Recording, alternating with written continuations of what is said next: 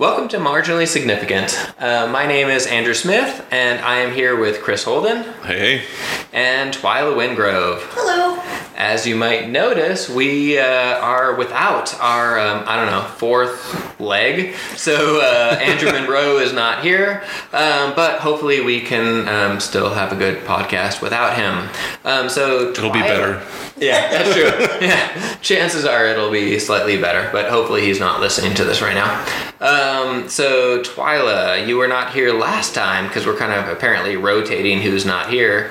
Um, where were you? You were at a conference. I was at a conference. I was at the American Psychology Law Society conference, so shout out to Division 41 of the APA. Whoop whoop. it was in Portland, Oregon, much beloved. Yeah. Uh, and so I did get to eat a donut at Blue Star Donuts, Ooh. and it was lovely. Yeah. But I have a general complaint that donuts sell out way too fast in Yes. the lovely city of Portland, Oregon. So if we could increase the batch number, that would satisfy me. So they Yeah. literally are like, we're gonna make a hundred donuts, and then they are Yeah. like noon or like, sorry, sold out. Yeah, Oh. yeah. And so there was a huge line. We wait in line, and then by the time we get to where we can actually see the the trays, most of them were sold out. Hmm. So it's fine because there was a chocolate one left. Okay, that that's That's all you need. Right? Yeah, Right? yeah. So it was good. Why don't they just make more? That is a question that I have. It's a scarcity thing, man. That's true. Yeah. Yeah. It's good because it's scarce. Yeah. But All it's right. Not that the ingredients are scarce. You're saying that it's it Right. improves the uh, desire for Right. donuts Right. Yeah. There was quite a line, so Yeah. something to it. Supply and demand. Yeah. Keep people in demand. I don't know. Yeah. Yeah. Either way. Yeah. Hopefully we'll cut this part out. Anyway. All right. So on. Oh, uh, oh, can go add ahead. one more thing? No. Okay. Go ahead. I want to thank people at at APLS at the conference for they made a suggestion to me, which then I shared with these folks Mm-hmm. about the length of the podcast. Oh, okay. And so that led to a Twitter poll Yep. and a decision to shorten the episodes. Right. And so thank you. Shout out to the folks who complained. Shout out to complainers everywhere. Yeah. And also, I want to thank the APLS student committee for their support. I had a couple students stop me, grad students stop me at APLS and say they were excited about the podcast. Nice. So thank Awesome. So we're excited, but we don't want to listen to 90 minutes of you. Right. We can stand 45 minutes. Normally, of your voice. normally in a conference you talk for about 10 minutes. Yeah. So if you could limit it to that. But, uh, Yeah. Exactly. All right. Well, that's So been- we're done. Yeah, we're done. That's been that's been a good podcast. We will see you guys later. Uh, no, that's really funny. But th- that's good though. That, that it uh, kind of prompted that um, idea. We put it on Twitter, Yeah. and then obviously Twitter people voted. Maybe slightly overwhelmingly suggesting 45, 45. minutes. yeah. It was like 85% of the people wanted it to be 45 minutes or just didn't care. Um, but yeah, no, that's good. Yeah. No, it's good feedback. Yeah. It's helpful. No, Yeah, and- we appreciate it. Yeah, and I mean, we've said this every episode, but yeah, we love to hear from other people about what they like, what they don't like, how we can improve, and so on. Speaking of improving, Yeah. we maybe are slightly improving in terms of the audio quality. Hopefully, that is coming across because we have now more microphones. Um, Yep. But this is something that we can always continue to improve upon. Yeah. Yeah. I'm excited to see what this sounds like. Yeah. All right. So on today's uh, episode, we're going to be focusing on statistics. So whether, um, well, I don't, I don't even know how to like like set this up. It's basically whether Yeah. people should be able to run their own statistics, but. What it is more than that is when you, let's say, publish a paper, as the lead author, should you be like I don't know, held accountable? Should you be able to run the own statistics that you're that are on your own paper? And I guess that's the the question. Right. But before we get into that, I would like to talk to you, Twyla. So you um, are in a particular position where maybe you have an opinion about this, because more or less you help people run their statistics. So um, just let us know, like, like yeah, like what what position are you in? What do you do? What do you help people with? And and, and kind of like how does does your position play into this whole conversation? Right. So I am. Uh, I'm. I have a split academic employment. So I have 50% of my um, time is spent in the psychology department with you guys, and 50% of my time is spent in the office of research. And what I do there is um, essentially stats consulting, stats and methods consulting at various levels. So I consult with students and I consult with faculty and staff, um, and at various stages of the project. So some faculty members will come to me in the early stages, either grant writing or just idea development for some general methods consultation, some power analysis, that kind of thing. Um, and then other folks come to me once they already have the data and and ask, "What do I do with this?" or I know Which I'm I- sure you love, by the way. yeah. Uh, either what do I do with this, or some of them come to me and say, I know exactly what I need to do with this, but I don't know how to do it. Right. Um, and I think those are important differences because when we're coming to this question that you raised, understanding what needs to be done and understanding the output, I think, is the most important thing. Okay. Whether you know the steps or how to write the code, to me, is less important for the author. Okay. Um, and so, so that distinction will carry through in some of my additional comments. Yeah. That, that was my first thought as well. Like it's it's almost moot to me whether you should be able to understand them because you should. Yeah. Right. The, that's to me that's the threshold. But Like understanding the output. understanding the output. So like if you're at a, a talk and someone says, "Can you explain why you have an eigenvalue of this?" Oh, you should be able to do that. Yeah. Uh, I would take a pretty hard line on that, but I could see gradation in should you be able to actually run that, like you were mentioning. Yeah. Um, so I was going to ask, like, should we set that up as the distinction? Is it Yeah. more about understanding, or is it actually about physically running them? Yeah, that's a good question. And to kind of follow up on that, well, I don't know, to change the topic, I guess. Anyway, um, uh, so one thing that's worth noting too, though, the people who you work with, I don't know if you mentioned this really, are across the university, right? So Yes. we're not talking about just psych yeah. So Absolutely. Yeah. So this the our office is open to anyone at the university who wants research support in that way. Yeah. And so um, we prioritize faculty projects, but across all colleges and departments, and then um, we also provide staff and student consultations as well. So, what departments have you worked with so far? Oh, geez. Um, I've worked with, so I can think about it in terms of sort of interdis or disciplinary divisions.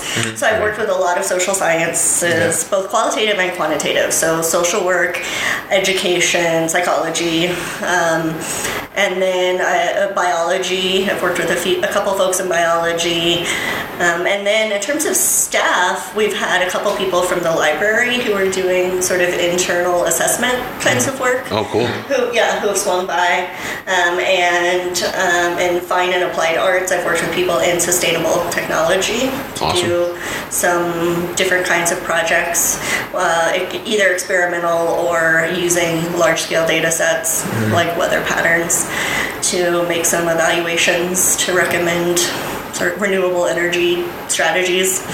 So it's been across almost every college at the university um, and and every role really Yeah. from undergrad student to junior faculty, senior faculty, and staff. Yeah. And yeah, I think that's a good, um, I don't know, setup to, to talk about in terms of the, the fact that we're, we're not just talking about like psych faculty members. Right. Right. Now, in terms of our opinions, it's going to be like 98% about like, okay, when we're, you know, doing our projects because we're all psychology faculty members, that's going to be the, the case. But, but this might differ across different areas and whatnot because they, they, I don't know, maybe don't have the same, uh, um, statistical training that we have. Right. They might have different uh, backgrounds and so on. So I think that this might be some of the arguments that we might make might be specific to well in psychology ooh, maybe we should do this or whatever. But in other areas, maybe it would it would be different. So yeah, shout out to if you um, are from a different area. Feel free to Yeah. reply to us on Twitter and say why we're wrong or right or whatever.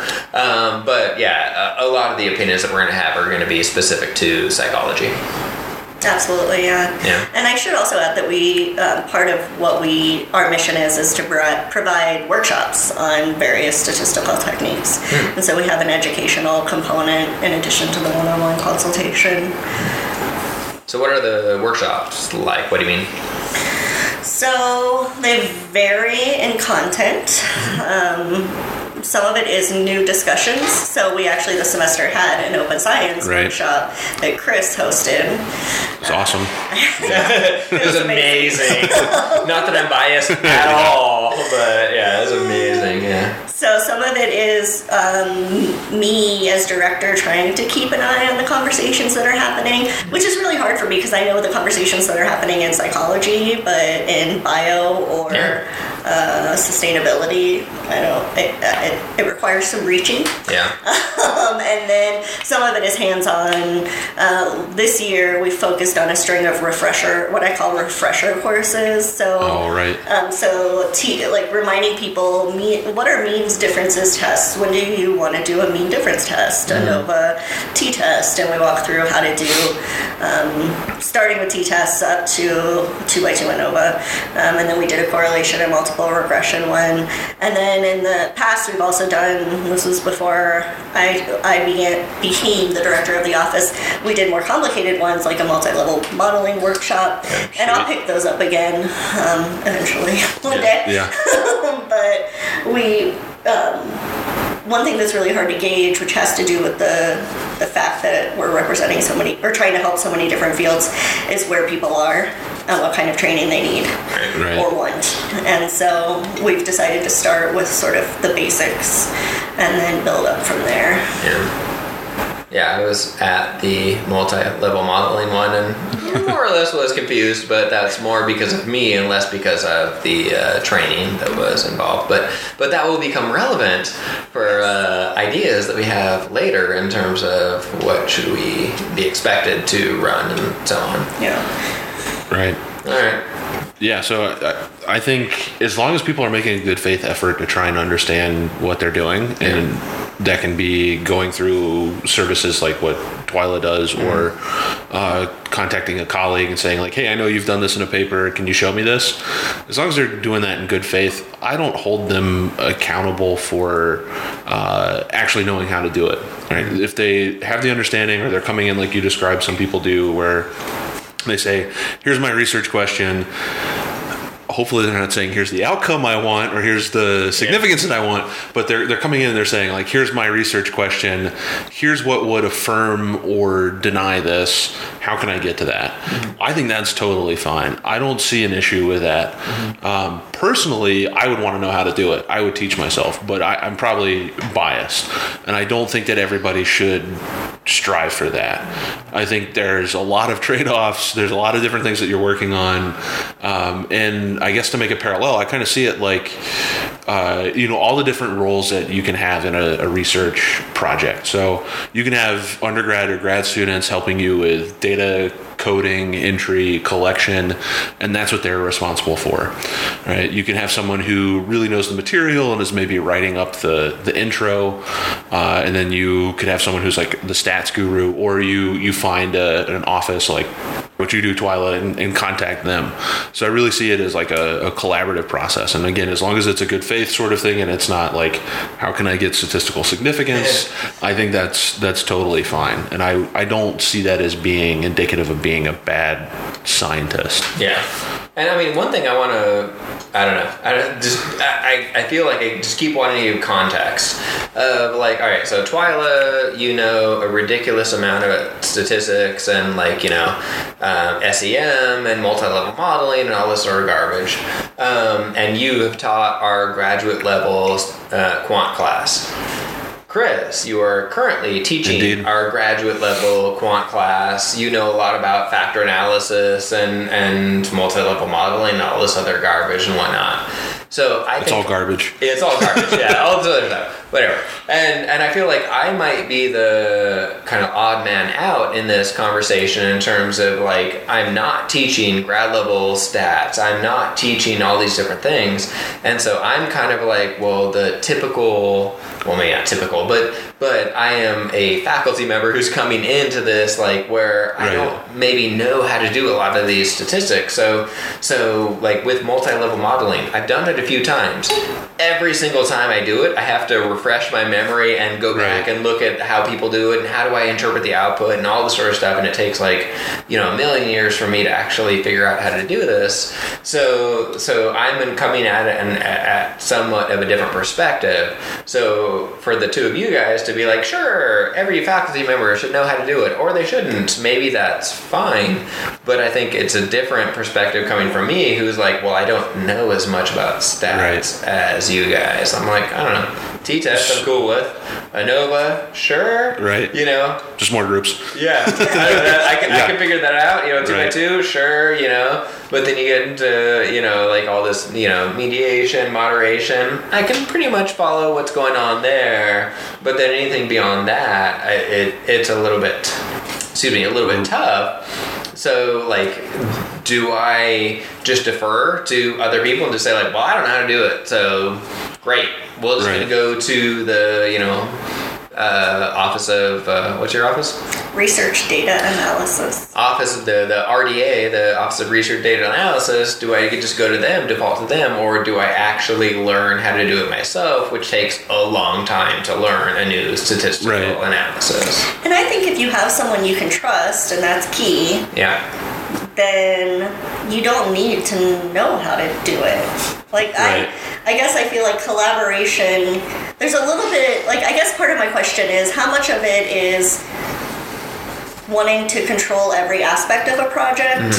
And how much of it is really wanting Right. to understand um, the stats and feeling like an obligation to understand the stats for the sake of understanding the stats?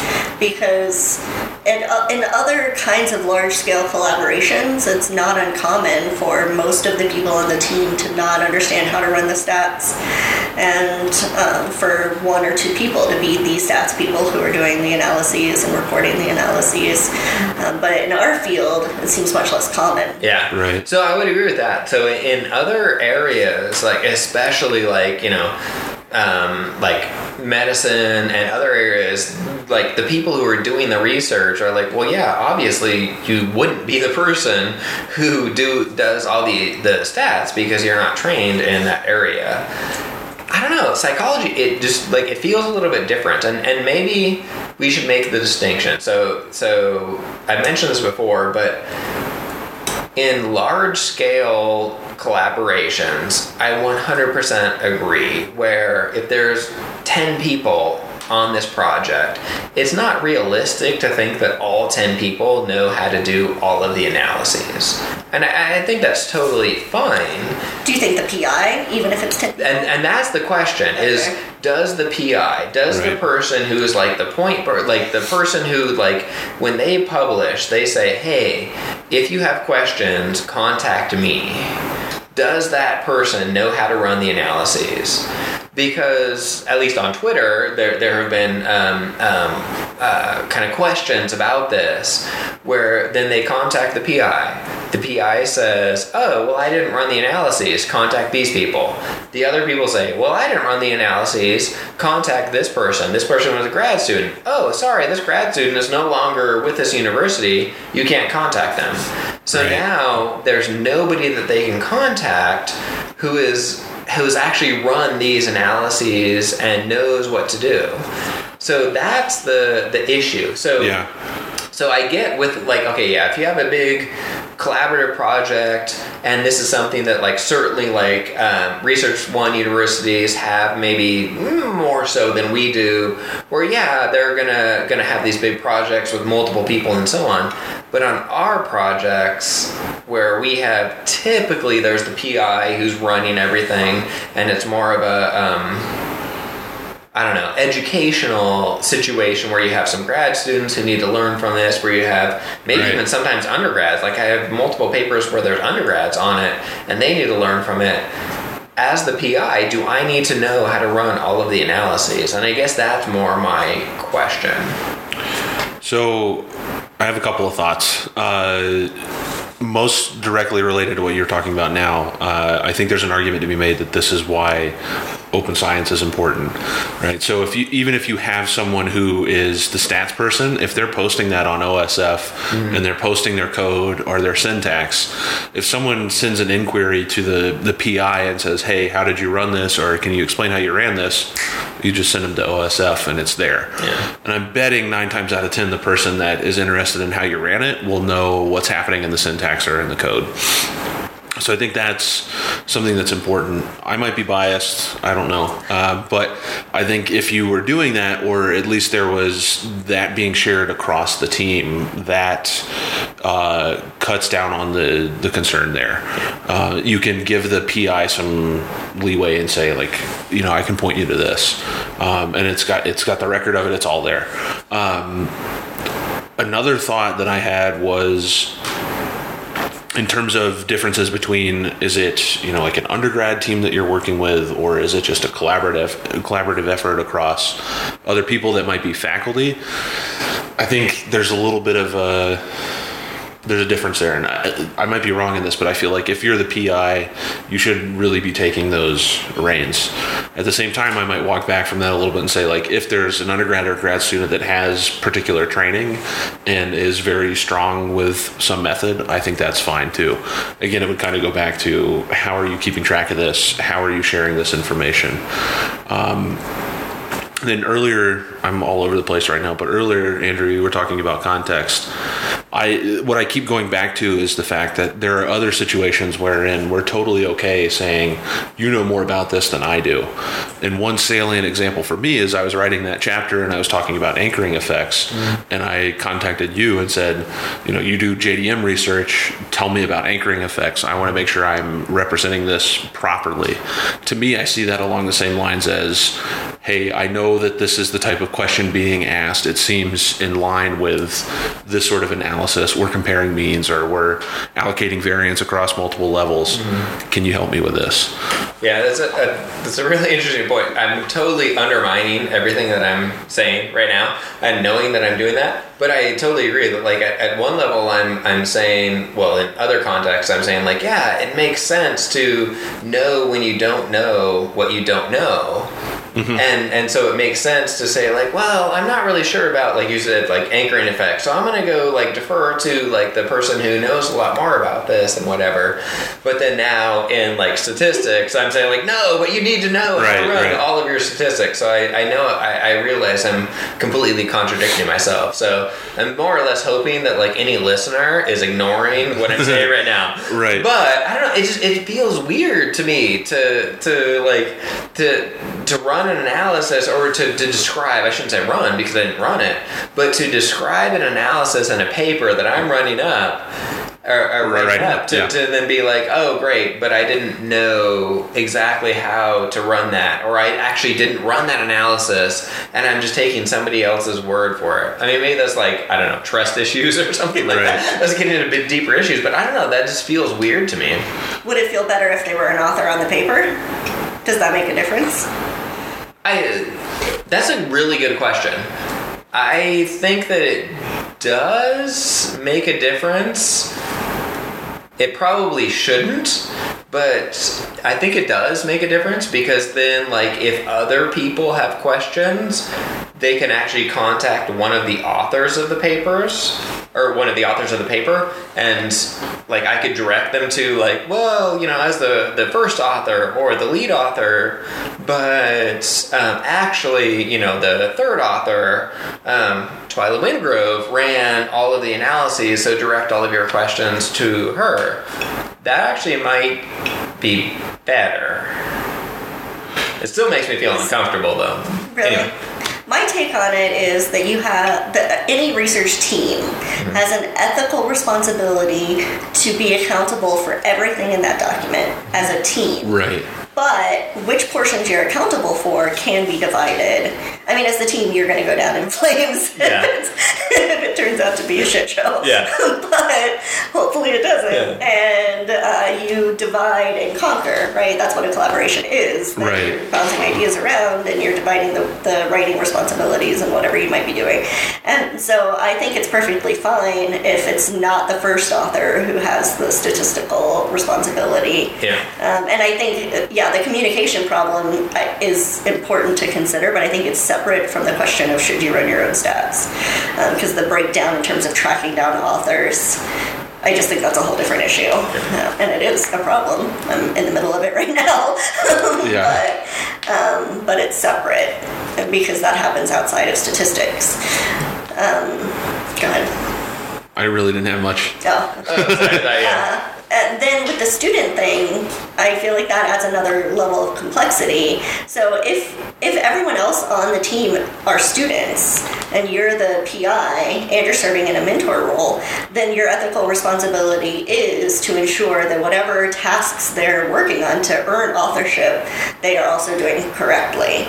So there's a little bit of uh, correction and double checking that might happen even more than if you're working with a collaborative team of more senior level people. Right. Do you agree? Well, I'm, I'm, I want, I want clarification. Yeah. Clarification. So, so do you mean in those instances where, like, I'm working with a grad student, I'm working with an undergrad, so I should make sure I know how to do all of the stats? I Is that what you're saying? I think it depends on the circumstances because I have colleagues whose graduate students, whose doc level students, Yeah. have more stats training than they do. Yeah. Um, but at a master's level institution, that's usually pretty unlikely. Right. That the master's student will have more stats training than the senior. But I mean, but I think the doc level is an interesting like idea. So, so if a um, uh, PhD student student who hasn't gotten their PhD yet, but if they have more training than than their advisor, should the the advisor be okay with an instance where they are running analyses that the advisor doesn't fully understand, can't replicate, can't actually double check to make sure is right. Is that okay if the PhD student can do that? So, so I think my short answer is yes. Okay. Uh, and to me, it goes back to what are the goals of that project. So if you're your PI, your senior faculty, or whatever it might be, um, you your goal is to make sure that you're providing adequate training for the people that are on that team working on that project uh, at the level that they need it. So I don't think it's so much of a hard line between faculty and students. It's more can the faculty provide the training and the, the experience that they need. So if a grad student or even an undergrad student has more training in one area, i.e., statistics, uh, than the mentor does, as long as the student can convey that information to the mentor and the mentor feels comfortable with that. I think it's totally fine. Mm-hmm. I, at me personally, as a mentor, I would have no issue with someone coming in and saying like, "Oh, I really know how to do conjoint analysis. Here's what you do in conjoint analysis. Here's what we're gonna do." If they were undergrad, grad student, it wouldn't matter as much to me. What I would see myself doing in that case is giving them the experience elsewhere. So maybe they need more expertise on how to set things up in Qualtrics, how to run it on MTurk, how to collect the data, or those sorts of things, how to write it up as a publication. And those are the things that I can offer them. So it's more of a kind of a trade-off sort of thing. I don't feel like as a PI you have to know everything from start to finish. Yeah, you, I mean, I think you guys are like just much better people than I am. Like, I, I just, I, I, I, like when people come to me, when students come to me and say, like, I know how to do X, I don't trust them. I feel like, well, okay, you say you know how to do X, Right. but do you really know how to do X?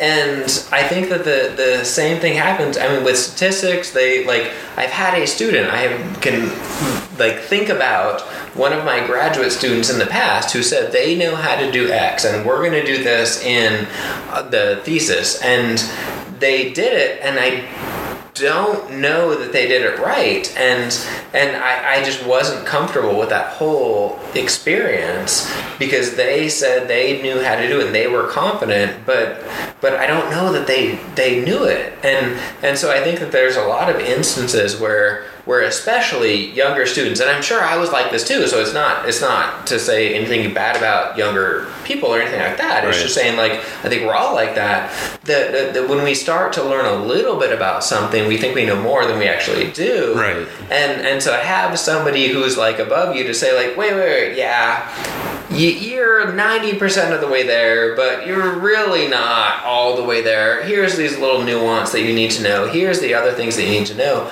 I think that's valuable and so if i just have a grad student who's doing a project and I, and I bring them on and say like yeah great let's do the project i have no clue how to analyze the data but you can figure it out right and and they do that that that just concerns me quite a bit. I, I don't know. But again, maybe I'm just like not trusting enough of other people. But but I don't know that that doesn't sit well with me to, to even Right. be able to evaluate whether they say yes here's the way it is is that true I think some skepticism is healthy.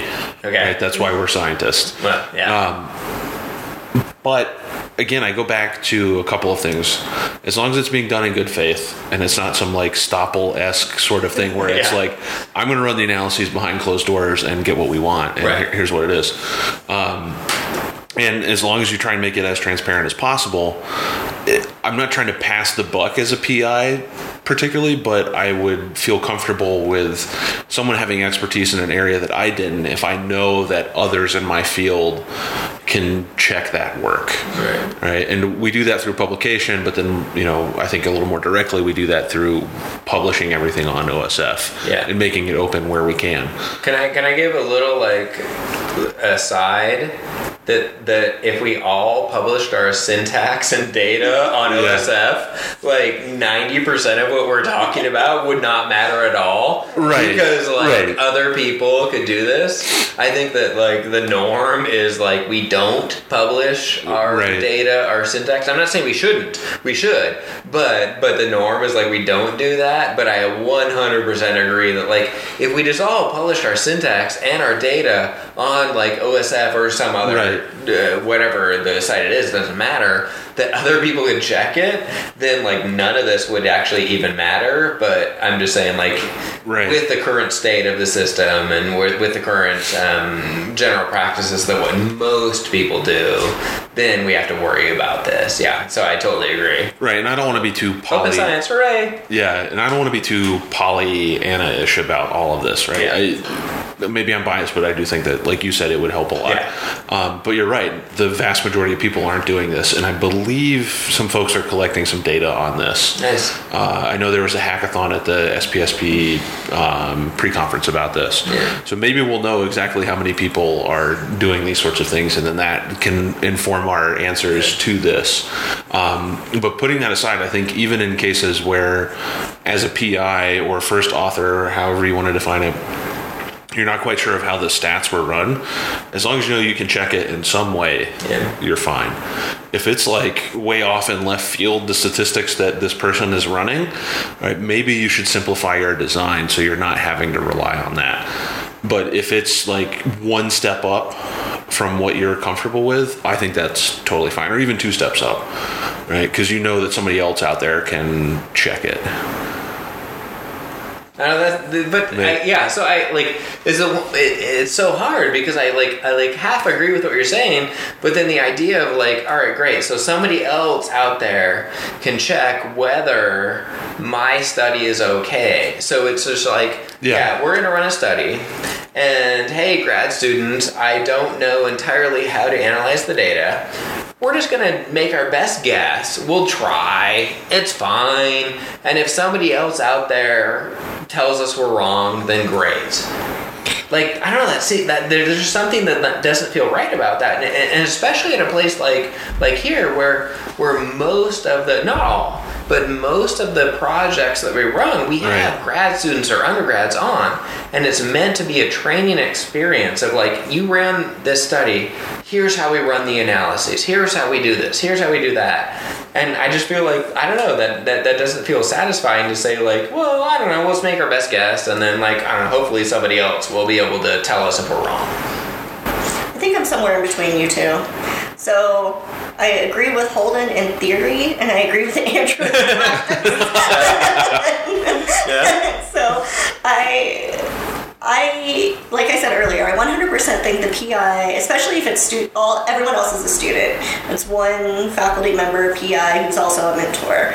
then you have an ethical responsibility to understand what they did Right. whether you have an ethical responsibility to actually be able to do every stat that they did, I think is mm-hmm. debatable and depends on. And this is where practice comes in. So I think that hypothetically, there are situations where there are students who are strong enough to, that you can depend on them to do the stats. I think that in practice, especially at a master's institution, I rarely see a situation. I don't think I've ever seen a situation where a student was able to independently run uh, something that was beyond a multiple regression. Right. So in practice, I haven't come across many students where I would want to defer to them or feel like they are at their stage of training equipped enough. Now I feel like they have potential, Right. But at their stage of training, I don't feel like I've had many students that are equipped to do that. Yeah. Especially because doing that would require training themselves because we don't have those more advanced stats classes here. Yeah. So it's either doing Right. like an online course or getting a book and trying to figure it out. Yeah, and Right. not to interrupt you, but I'm gonna interrupt you apparently. It's worth noting that like we're talking about at a master's institution, so a place where we have students for two years. Yes. Okay, this might be different at a PhD granting institution where they have the students for five, six, Yeah. seven years. Okay, yeah, after like six years, there might be students who are more advanced than their uh, professors. And those are the examples I'm thinking of, Yes. which make me more like Holden. Right. Yes. Where I can think of situations Yes. with colleagues where their students have started taking over running the numbers for their studies. Right. Yeah. Um, because they've taken advanced courses and they uh, have demonstrated ability. Yeah, and maybe that's a big difference in terms of like what we're thinking about. Where I'm thinking about like, well, okay, yeah, but in the in, in a in a two years, could a student really like surpass? I mean, like, no offense to some of the people here, maybe they can, but but but I don't know. In two years, they can surpass some of the professors here. But yes, at a in, in a PhD, where they have like five, maybe even six years, or sometimes even seven. Yeah, that's true. Maybe they can surpass their their advisors there. That that is Yeah. true. That's a good distinction to make. And that that's where I was coming from with this. I was kind of thinking about it maybe outside of our institution. Yeah. But another thing that was guiding my response to that is I was kind of playing out situations in my head, and I would never want to be in a situation where I say to a grad student, "I don't understand that statistic. You can't run it, even though you're confident in it, because I won't know what's going Yeah. on." Like I don't want to squash their uh, drive to do these sorts of things. Yeah. And I think if they are if there's no other signs that they're they're doing this from malicious intent, then I would feel comfortable kind of offloading those stats to them. Yeah. Right? If chances are, I mean, here we're not going to get to that. Again, I don't want to disparage anyone here, but like we're what? Two years. It's two, saying, it's yeah, two it's two years. years. It's not that much time. Right. Yeah. And we're, I mean, I'm teaching quant now, and I see a wide range of ability, and that's that's great, and I, you know, I'm welcoming to that. But I don't think that we're ever going to get to projects that are so complex enough that we would need higher level statistics. Yeah. Right. Because we, we've got two years to get a, a, thesis done. Uh, realistically, it's more like one Yeah. right? When you account for all the timelines and stuff. But in other situations, I, if I were in a different institution, I wouldn't want to be saying no to graduate students. I, I see my role as a PI as not only providing the training that they need, but also kind of fostering that drive and interest in can I do this and how can I do this and what's the skills that I need. So if they felt confident enough and I had a good read on that person and I felt like they were honest and they were coming at it from good faith, I'm fine with saying like, all right, I might not understand all of this. Go ahead for it. You know, go ahead with it. If you if you feel comfortable, do it. Yeah. So maybe this is this isn't a fair question, but I'm gonna ask it anyway. So how many papers that you're on right now? How many papers do you have where you didn't understand 100% of the stats? You couldn't run 100% of the stats that were published in the paper you have. So this is where everything unravels because for me it would be I understand and could run 100% of the statistics Yeah, on the same here. papers that I am on. Yeah. Yeah. And and that's the thing is like I have one paper. So there's one paper that I'm on. There were it was not my grad student, it was another faculty member. There's one paper that I'm on that I can't run the stats on it because it was like a panel regression, which I don't entirely understand. A panel regression. Anyway, um, and I feel super uncomfortable because I'm like, well, I don't know. Did he run it right? Did it was it not right? Well, I don't know. And there's one paper, and that just sits uncomfortably with me. So, so for you guys, there's zero papers, and for me, Right. there's one, and I feel uncomfortable with it. And like, like that's the thing is like, what if there was a, a paper? Like, how would you feel about that? Where there was a person? I mean, but it, it's so such a hard thing because you guys are like the stats people, you know? Yeah. Like, I guess. like I'm not the stats one. You guys are the stats people, so of course you're gonna know everything. So you don't even have to like deal with this sort of stuff. But I might actually have to deal with this sort of thing. I don't. I don't have a question in that. It's just like, hey, by the way, we're different. I don't know. Yeah. No, I think that's a fair point because, it, like I said, it totally un- unravels my, Yeah. my argument a little bit. But, but maybe that maybe that's a, a an unfair like um, I don't know like statement on my part because obviously like you guys know more than me, so there's just n- fewer opportunities for that to actually happen. But But- th- I think there's an, analogy an, an analogy to be made when it comes to collaborating um, in terms of content. And so, like, I worked on a grant submission with Monroe, and I didn't fully understand or be or and I didn't feel a burden to become Yeah. familiar with uh, the the moral psych theories that were integral to the paper. Right. I understood the ideas that he said in the in the paper, but I didn't go back and read the background articles. Yeah. And I didn't feel too bad about it. That's a really good point. So, like, knowledge is knowledge. Basically, like, well, does it matter if you have knowledge about the stats behind it or you have knowledge about the content area behind it? And Yeah. yeah, I don't. I, I really don't have a good like, like rationale. Like, oh, no, no, no. The stats you need to know, but the knowledge, okay, fine, whatever. No, that seems kind of ridiculous. Well, you're not supposed to like come up with the like counter arguments for my reason. You're supposed to like defer to whatever I say. I So-. Yeah. I will push back on that. I want to find the hedges on your argument, so to speak. All right, do it. Um, so, barring collaborating with shitty people, well, yes. ma- like, what's the word I'm looking for? Malintention Yeah. people? Yeah, yeah, yeah. Uh, or bad faith? Yeah. Um, barring that circumstance, yes. what is your uh, hang up, I guess, on not being able to run the stats yourself? Is it just that if you had a question, you couldn't Yeah. answer it and you'd have to defer? Yeah. Or Well, is it yeah. that like you you feel like there's some like ethical quandary about the fact that not everyone on the paper can provide that knowledge? Yeah, it, it is not at all the ethical thing. It is 100% my Okay. own hangups of like, I don't trust other people.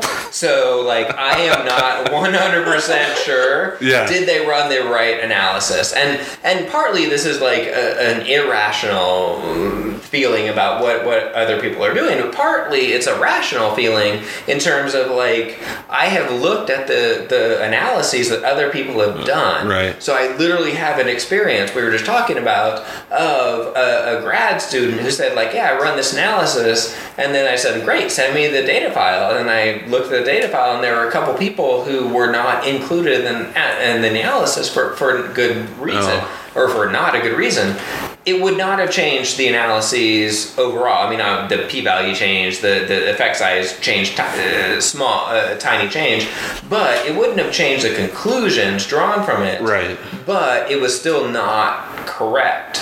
And so I have so many experiences of that where it's just like, it's not perfect. It's not exactly what I can say and be, be confident about. And so it's just really just my own, like, I don't entirely trust other people if I can't see exactly what's been done. So, you know, I, I kind of said this at the, Right. the outset and I say it again, like, this might be my own hangups of, like, I just don't trust other people unless I can actually see it.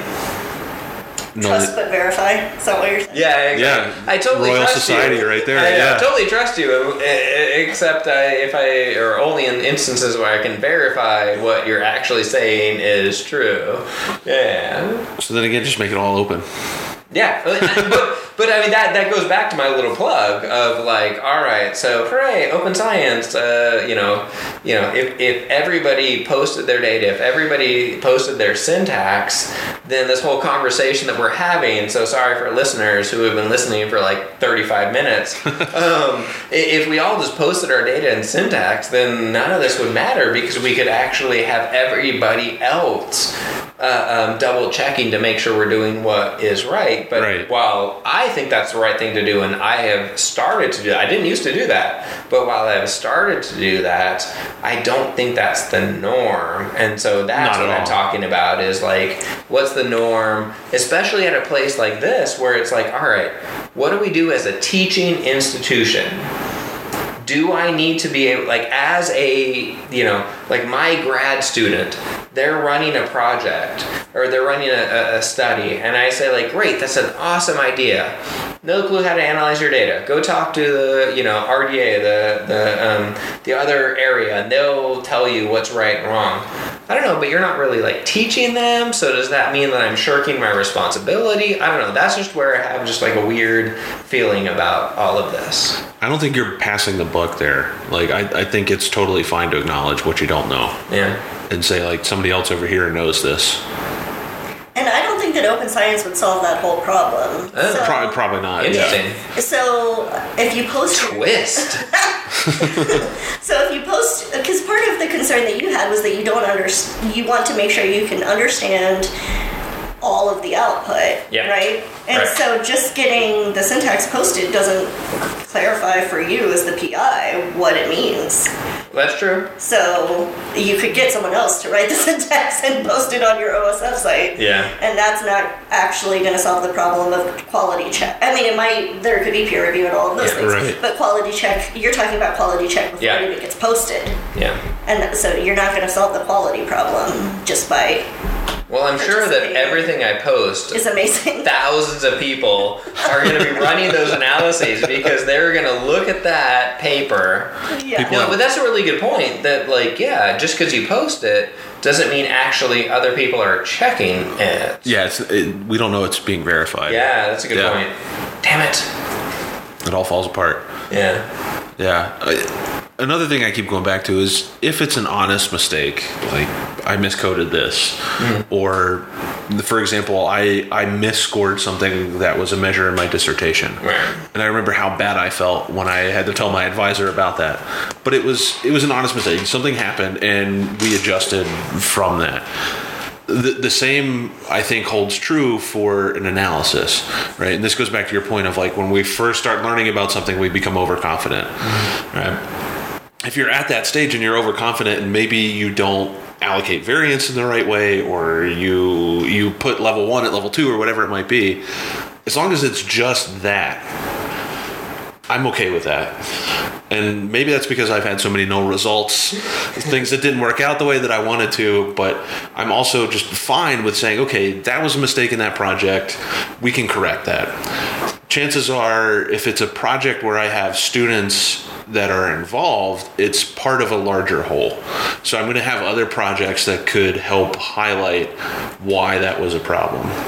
Now, in the case where it's a one off study and that's the only thing, I think it becomes a little more complicated and you have to rely on other people checking your methods or replicating it. But again, if it's just a simple, honest mistake, it's okay. I mean, we're all fallible, Yeah. right? To err is human. So I, I don't see as much of an issue with that. If it's someone coming in and saying like, I want to run the analyses because I can I can do this with it, that's where my biggest beef would be. Yeah, and I mean, I mean, this all in a weird. I don't know. I feel like we're like a, a like being this horse to death. The, the idea that like yes, Maybe. you know. You, you need to post your data because it's the idea of like is it an honest mistake or is it something that is just like you know you're, you're intentionally trying to um, find a particular result the only way that would be able to be identified is if somebody like posts their data posts their syntax and just like oh yeah I miscoded this I missed it Right. whatever if you never post that information you wouldn't know is it an honest mistake or is it something where somebody's like p hacking something or somebody is actually doing something intentionally? So yes again like uh, idea of yes we should all post our data post our syntax I, I agree with that I think there's a third category that's more important that we're not talking about, which is Alright. incompetence. all right So There's honest mistake, yep malfeasance, Yep. and not knowing what you're doing. okay Right. And I feel like the question malfeasance is a thing that unfortunately has happened. It Right. will happen. I like to think that it's rare. Blinders. right, right. Maybe, maybe blinders. I don't know. Um, but I think it's much harder sometimes to distinguish between making a, an honest coding error and not knowing what you're doing. yeah Yeah. and th- that and when you're trying to train students yeah that becomes a difficult thing to disentangle right was the student not paying close attention Right. or do they not understand how coding works Yeah. how this semantic category is defined or whatever it is So, so you're the you know head of the RDA, all right. So, would you be okay if I said um, my graduate student doesn't like I don't know how to run this analysis. They they have this really great question. I don't know how to run this analysis. Hey, Twyla, you tell them how to analyze their data and um, interpret their data. Is that something that you are okay with, or no no? I, we have a policy where at least the first meeting we want the mentor to be there as well Ah. Okay. So we at least have an, an initial group meeting. Okay. What are the expectations? Um, and trying to suss out the best we can. How much of it is the mentor wanting us to step in as a quantitative mentor, and how much is it um, that the the mentor just wants a little extra help or support for the student. And so at least that first meeting, the mentor is there, and then we go from there. Um, and it varies. I would say, like, so I have a categor. I'm categorically opposed to never talking to the mentor. Now, I think I do sometimes get um, weak-willed, shall we say, when we're having our eighth meeting and it's hard to schedule. Yeah, and the yeah. mentor is like, you know, another person to try to coordinate with, and Right. we're moving along. Like at that point, so we have a, a client right now who's working on their dissertation, and that at that point, it's just the student and the research consultant, and the mentor isn't as involved. Um, that's my answer. Yeah. So I mean, but I don't know. That that's a hard. I don't know. I mean, I had to, to, to like propose this, but but it's the idea that like so if I have an idea, if if I think that like hey, the idea that my um, student is suggesting.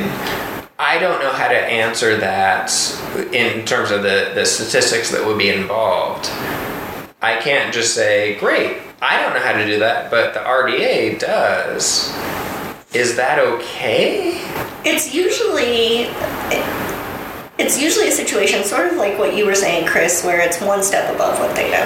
Right. And so Okay. um, we did a fairly complicated mediation model recently, Mm-hmm. and the mentor understood regression. They understood conceptually mediation. They had never Right. used process. Okay. Oh, okay. Never. I, I think it was one of the more complex models. I can't even remember the details.